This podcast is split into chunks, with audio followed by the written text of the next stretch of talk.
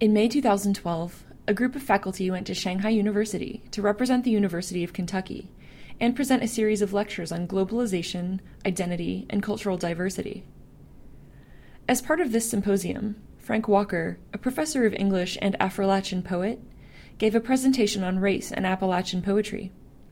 In this session, Walker challenges Appalachian stereotypes by looking at the variety of cultural and artistic contributions made by people of color in Appalachia.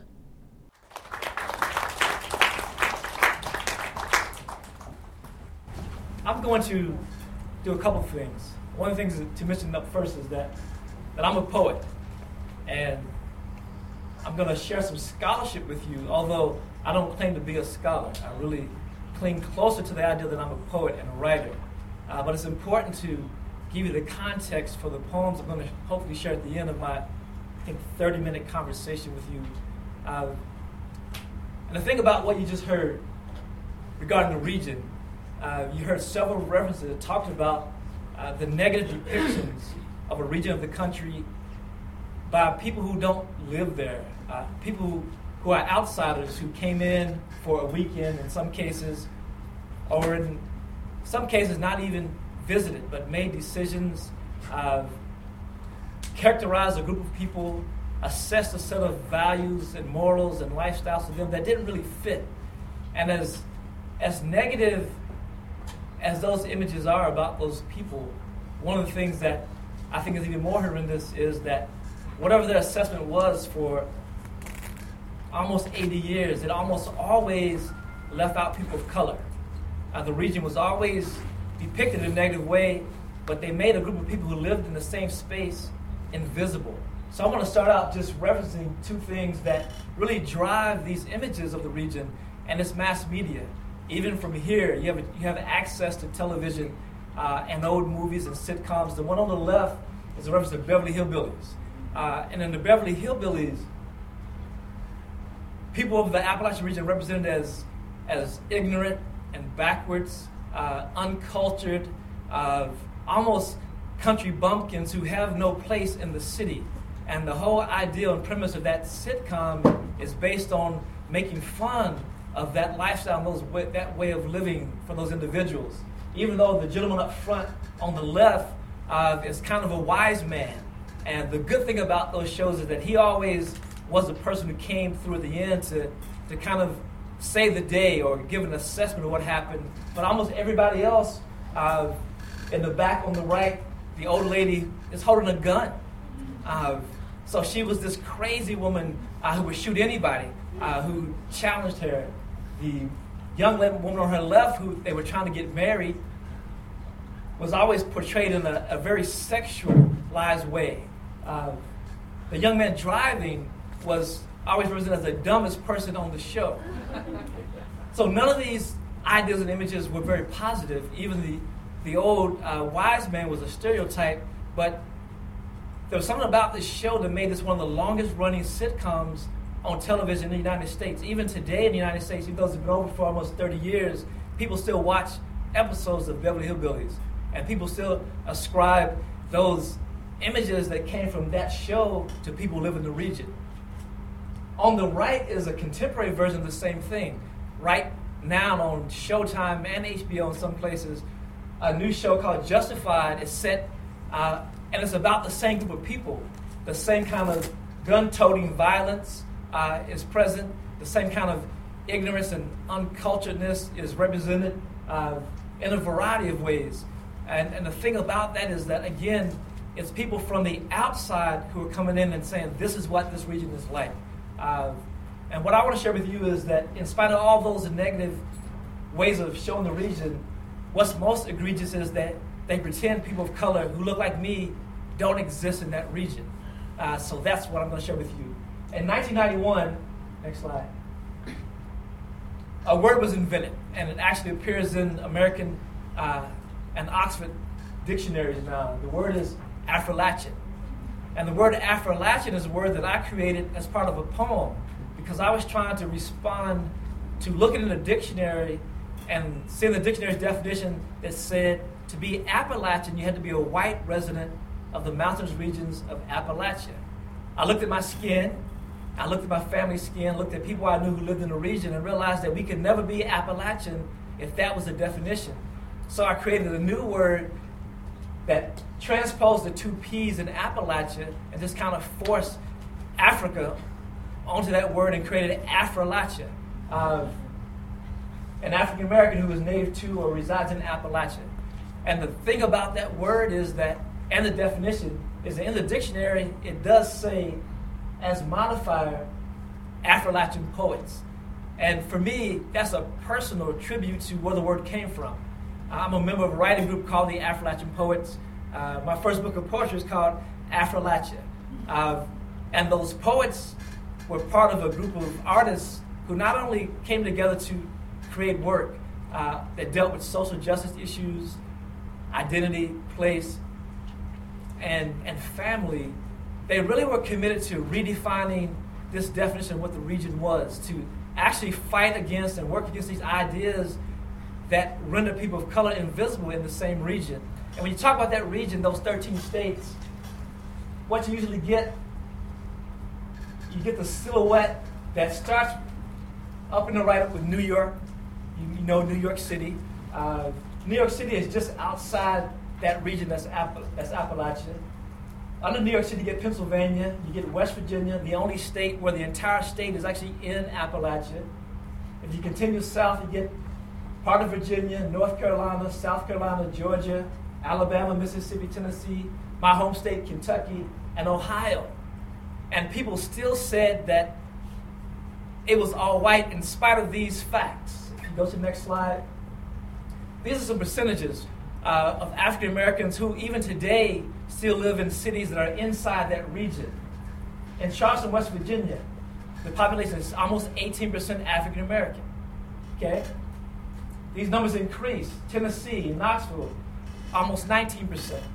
All the way to Birmingham, Alabama, uh, where the population almost 73% African Americans. I don't know how you can look at a state that uh, African or African American and say it's all white. And you can do that if you only visit that state on television. And if somebody controls that image uh, from a boardroom somewhere, they want to make you think that this is what it looks like. It fits in this nice small box. And the thing about those regions and those states and those numbers is that they don't include everybody because there's a whole group of people who had to leave the region to find work. Go to the next slide, these cities, including my current Lexington, Kentucky, are all cities officially outside the region, uh, but they're home to large populations of out migrants, individuals who lived in the region, who moved out of the region to find work, who still go back home to visit family, uh, to go to funerals, uh, to have family vacations and uh, picnics, but they still claim the region as home. So these, these numbers are even larger uh, than the previous numbers. Imagine if there was no out migration, how large those numbers would be. Anywhere from 13% in Lexington, Kentucky to 61% in Atlanta, Georgia, which is just barely outside the region. And it spans the entire territory. So those numbers alone are enough to make you challenge this idea that Appalachia is all white, homogeneous, devoid of people of color. And I'm just talking about African Americans. I'm not including Cherokee, Native Americans, including Latinos. Um, there's even a term I've heard recently called Asian or um, a phrase that tries to uh, explain why there might be Arab Americans in Appalachia. Uh, so all those hybrid names are people claiming the region and claiming their identity at the same time, and we all realize that's very important. If you go to the next slide, it's important for several reasons. Because if you leave out people of color, uh, it's easy to stereotype that region as something very, very negative. When you add people of color, particularly African Americans, you get a whole group of people, uh, including artists, scholars, notable individuals who've done some significant things in American history. Uh, this gentleman, Carter G. Woodson, is considered the father of African American History Week, which is now African American History Month. And he was a scholar uh, who matriculated from Harvard University which is the big deal. All of you know Harvard University. Carter G. Woodson, as a young man, was a coal miner. He worked in the mines. He visited Kentucky. He went to Berea College, uh, went back and forth from Virginia to Kentucky, and he's definitely Appalachian, but he doesn't fit the traditional definition, so he's an Affrilachian. One example. Booker T. Washington is the famous civil rights activist and leader of Tuskegee Institute, uh, also from the region. As a young man, he was a coal miner. He came from families that mined coal. Uh, very important individual in African American history. If you look up uh, a list of individuals who are responsible for integration and, and moving the races in America closer together, uh, Booker T. Washington gets a lot of um, credit for being an advisor to presidents. I mean, he really wanted uh, white people and black people in America to get along just after the Civil War, which was a very contentious time in American history. So he's very important in American history. August Wilson, uh, who is the most famous African American playwright, period, uh, in history, he's from the region. He wrote about uh, something that kind of challenges the notion of Appalachia. He wrote about a, a rural ex- experience that really wasn't rural. Uh, it was very urban.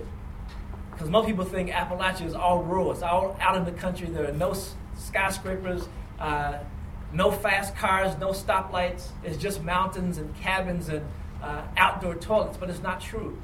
Uh, Pittsburgh is in the region officially. August Wilson wrote about his neighborhood. He wrote about his family. He wrote about people of color. Uh, he characterized a whole group of people for over three generations. He wrote a cycle of, of 10 plays that discussed the entire 20th century for African American people. But people don't talk about him as being Appalachian. Uh, so we claim him as Affrilachian because he lives in the region. And he wrote about people from the region. Um, and if you add August Wilson, if you add Carter G. Woodson, if you add Booker T. Washington, those three people alone to negative stereotypes like Little Abner, Dukes of Hazzard, uh, Snuffy Smith, uh, images that aren't just stereotypes but caricatures because they not only take these negative ideas, they reduce people to cartoons, uh, to, to flat two dimensional characters and not real people. And if you add these people of color, you, you know that can't be true at all. We keep moving. Uh, Birmingham, Alabama is very famous in African American history for several reasons. One is this is almost the center of a lot of civil rights activity in the 60s. Uh, Angela Davis is a product of Birmingham, Alabama. Uh, she's one of the most famous uh, black activists because of her connection with the Communist Party in USA and as one of the leaders of the Black Panther Party. You know, two very uh, progressive parties that were born out of the civil rights era. She was from that same space that people said was all white. Uh, but they never connect Angela Davis to the region. Uh, moving away from politics and scholarship, uh, the number of artists from the region is even more amazing. Bessie Smith is a very famous blues artist that began singing in the region and eventually moved around the rest of the country and even abroad to share her love of music and the way she sang it. You know, she was one of a long group of musicians who not only made music, but the way they did it uh, made them the best in their category. I mean, they almost transcended the genre. Uh, Bessie was one of those. Next slide. Nina Simone did it even more. She was almost impossible to put into a category because she sang gospel and jazz, blues, uh, rock and roll. She could sing anything. But she was also a civil rights activist. One of her most famous songs is called Mississippi Goddamn. And that song was written in response to what was happening during the civil rights era. After the assassination of Medgar Evers and Martin Luther King, she was so angry that she wrote that song. And it became an anthem during the, uh, the civil rights era. And in some cases, they wouldn't let her perform because she was such an activist. But this combination of, of arts and activism became one of the byproducts of what people with those kind of morals were doing in the region. But it wasn't separate from the region because if you think about the one primary uh, characteristic of Appalachians is that the, it's that pioneering spirit, is that sense of independence, uh, is that need to not only do it in their own way, but do it in a way that is higher and better and still has excellence about it. Uh, Nina Simone represented that in a very big way. You can go to the next slide. Bill Withers, another example of there are a lot of movies made every year that have some of his songs on their soundtrack, and the songs are almost 40 years old now. Um, you may have heard the song Lean on Me. Uh, it's one of the most famous. Uh, Just as I Am is also famous. But he worked with so many uh, other authors and, and musicians. The thing about Bill that's important is because his morals and values, he actually left the music industry at the height of his success because he got into a conflict with how his music was being represented. He didn't want to be a commercial musician. He wanted to make music uh, that appealed to people at their grassroots moral level. One of my favorite songs that he wrote was called Grandma's Hands. And he wrote this song during a time in America when people were trying to represent African American men as this very urban, uh, rough, aggressive, uh, very physical and violent kind of way, and he was not any of that. And he wanted to make music that said uh, black men could be soft uh, and moral and upright uh, and warm and friendly and make beautiful music. And he did that his entire career. And I admire him a lot because he's still alive, he still writes music, he still makes money thanks to royalty checks uh, from the same old music from 40 years ago. That's Bill Withers. Roberta Flack, uh, concert musician, piano player, song, songstress, uh, almost the same thing. Uh, very well educated. Uh, her moral fibers also separated her from the rest of the musicians of her era. Uh, she's also still performing today on a lot of soundtracks. Next slide. We're going to jump forward almost 30 years. This next group, uh, I'm going to tell you about them first before I show you a picture. It's called the Carolina Chocolate Drops, who took their name after a group called the Tennessee Chocolate Drops from 50 years ago. Uh, when people think about the music of Appalachia, they think about string music. You heard some yesterday uh, when Ron Pen played, but people don't connect string music to African Americans, even though the banjo is an African instrument. Even though uh, one of the most active groups today performing string music is the Carolina Chocolate Drops, and they look like this. Next slide. All young, uh, college educated, uh, Oberlin College, Arizona State, uh, NYU, Columbia College, but they're musicians. Uh, they play hip hop, they play string, they listen to pop. Uh, very broad sense of, of what art is and what music can be, but they play traditional string music. Uh, and they tour the world, so if they ever come to Shanghai, you must go to that concert. You, you won't forget it. Now we're moving to the world of literature. One of the most famous poets from the region is Nikki Giovanni uh, from Knoxville, Tennessee, right in the heart of Appalachia. And they almost never connect her with the region. Uh, when they talk about African American poets, uh, when they talk about American literature, she gets a mention. Uh, she's very popular, very well known, very widely read, but she's almost never associated with the region. And she writes about, she has a poem called Knoxville, going home to Knoxville, Tennessee. talks about the food and the family, uh, the storytelling, the oral traditions, everything that makes up the region. Uh, she's part of that, and she's proud of it.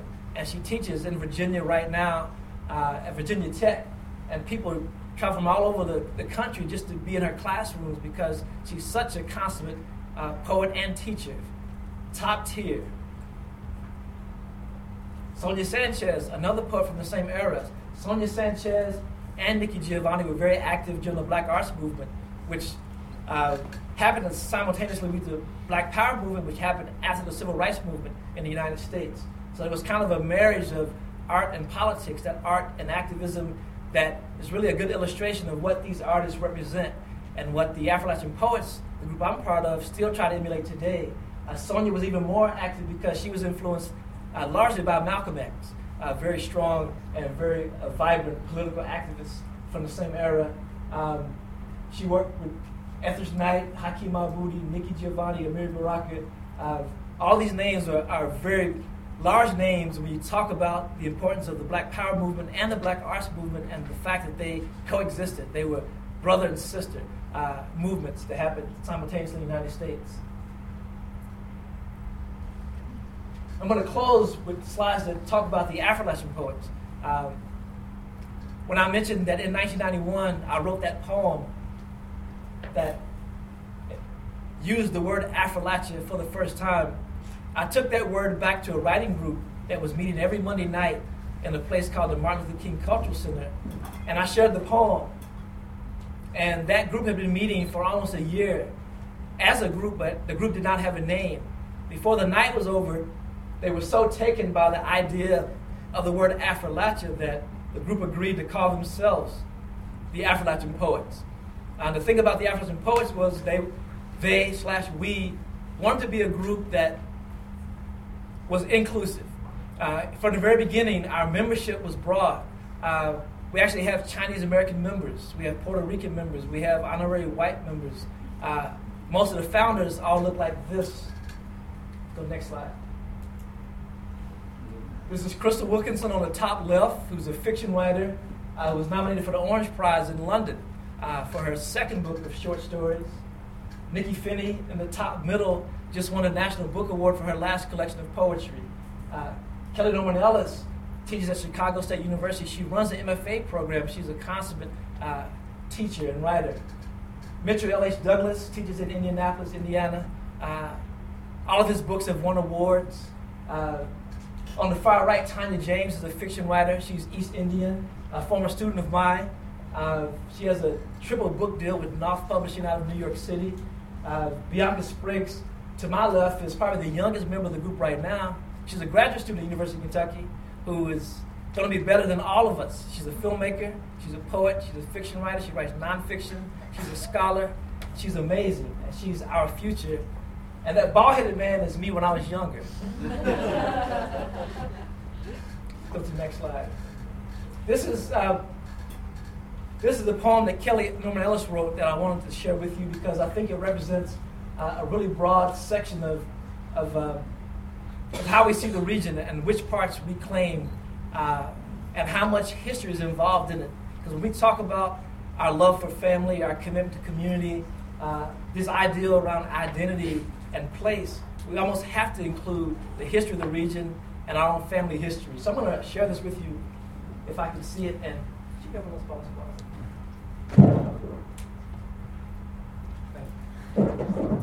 This poem is introduced with a quote uh, from Audre Lorde, who's, a, who's now deceased. And she said, I is a total black being spoken from the earth's inside. There are many kinds of open. How a diamond comes into a knot of flame, how sound comes into a word, colored by who pays what for speaking. And this was the inspiration for Kelly's poem, because she was trying to figure out a way to describe the region, everything I just talked about, but she wanted to do it in one single poem. And she came up with this Appalachian. I be a nipple of coal, the Savior's blood on dogwood, the sun bleached blues of cow bones. I am the hiding places of slaves and poke salad. I praise the sugar tit and the cooling board, the banjo's black fingers, the winding road in Bill Withers' voice. I praise the Ohio's vicious salvation, and were you there when they crucified our Lord? Were you there? Praises to Nina and Booker T, and even Elvis's Cherokee hips. Praises to Bessie and Roberta and the Loving's first kiss. Like the conjure of the blue black granny or the whereabouts of gypsy graves, I am sacred. I am prayer. I am ginseng root. Am a secret, like a girl giving birth in a tobacco field, wet, silent, the lingering sweetness of Blue Ridge sunrise surrounding her. I be that warm, open place at the root. Praise this lovely black flame. And as beautiful as that is, it's just chock full of history. Some things you may not know that are included there that I claim in the physical space. Uh, on the right column, the next to the last stanza, the reference to Blue Ridge is about the Blue Ridge Mountains. I mean, she's claiming that space, that physical, geographical space that people say or try to say that people of color did not live in. And she's claiming it in the, inside the poem. Uh, you heard me reference Nina Simone, Booker T. Washington, uh, Bill Withers uh, for their scholarship and their musical talent, which they contributed. Uh, she claims them in the side of the space in the same poem. Uh, the reference to the Loving's first kiss is a historical reference uh, in the United States for a long time, it was illegal for interracial couples, black and white couples, to get married. Uh, the Lovings were a couple from the region who moved out of the region uh, and got married in D.C. and then moved back, and they were arrested for getting married because it was against the law for blacks and whites to marry. And she claimed that space and that history inside the same poem. Uh, the other things that claim the space uh, and reference the nipple of coal uh, is, is something that uh, she says at the very front of her poem in the same way that Audre Lorde in introduction talks about how uh, the earth inside, you know, that diamond centered, that thing, that physical coal, how there's no separation uh, from coal and, and coal mining and black people, even though the stereotype says that there are no black coal miners, but it's not true. Uh, in the mass media, in television, in Hollywood, you don't see black coal miners, you don't see women coal miners, but those aren't true either. Uh, so she challenges all those notions inside this very beautiful poem, and I think that it's a great representation of what we try to do as a collective. Um, and given the time, I'm going to close with a few poems of my own. We have about four minutes, I think. If that's okay with you, do you want to hear a poem or two? Of course.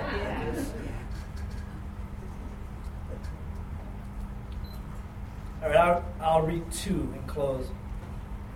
Um, because I'm from Kentucky, a lot of you know about Kentucky Fried Chicken, uh, bourbon, horses, or basketball.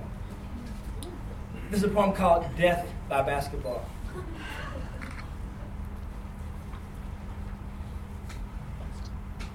Before and after school, he stood on a milk crate, eyeballed the mirror, and only saw Wayne Turner, an All American, at tournament time. A third grader just off the bus, barely four feet off the ground. He dropped his books, sank a J from the top of the key, and heard the crowd roar. Beat his man off the dribble with a breaking neck crossover. Heard the crowd roar. Slammed himself on a box of Wheaties. He was out there every night under a street light, fighting through double picks, talking trash to imaginary body checks. You can't hold me, fool. Fake right. This is my planet. Drive left. Is the camera on? Reverse layup. Finish with a tray from downtown. Swish. I'm in the zone tonight. Who got next? More than a little light in the ass. Hands so small the ball almost dribbled him. He formed his own layup line in the bluegrass. Wildcat jersey hanging like a summer dress on a court made ball from daily use. And instead of writing spelling words, he signed a contract he could barely read. Inked a commitment in big block letters to the NBA and Nike and Sprite. Scribbled superstar in cursive with a fat red pencil and practiced his million dollar smile, not his multiplication table. Thinking of how many chocolate mints he could buy with his all star game appearance fee after recess. Another shooting, another tragic death, another little genius who will never test out of a dream that kills legitimate futures every night under streetlights wherever these products are sold.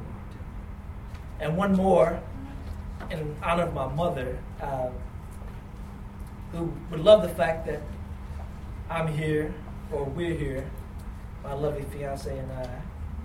Um, this is a poem called Creek Philosophy. Mama turned us out of doors to discover what it meant to be human. My search led me off the asphalt, down the narrow, worn path to the creek, where I studied with the master, learning to recognize what I would come to know as resilience, while experiencing the humility of my failed attempts to stop the flow of water with dumb, round stones. Even my perceived ability to direct its steady current proved more a lesson in cooperation than control. Skipping rocks came to represent what the delicate surface of water had to say about deflecting hard times and even harder people until they were slow and heavy enough to just let go of.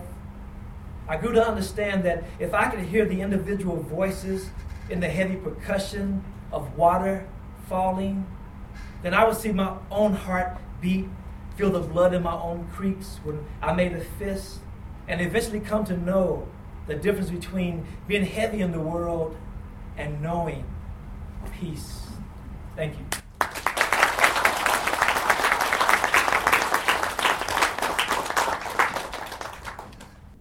Thanks for listening, and thanks to the College of Arts and Sciences and the American Studies Center at Shanghai University for making this podcast possible.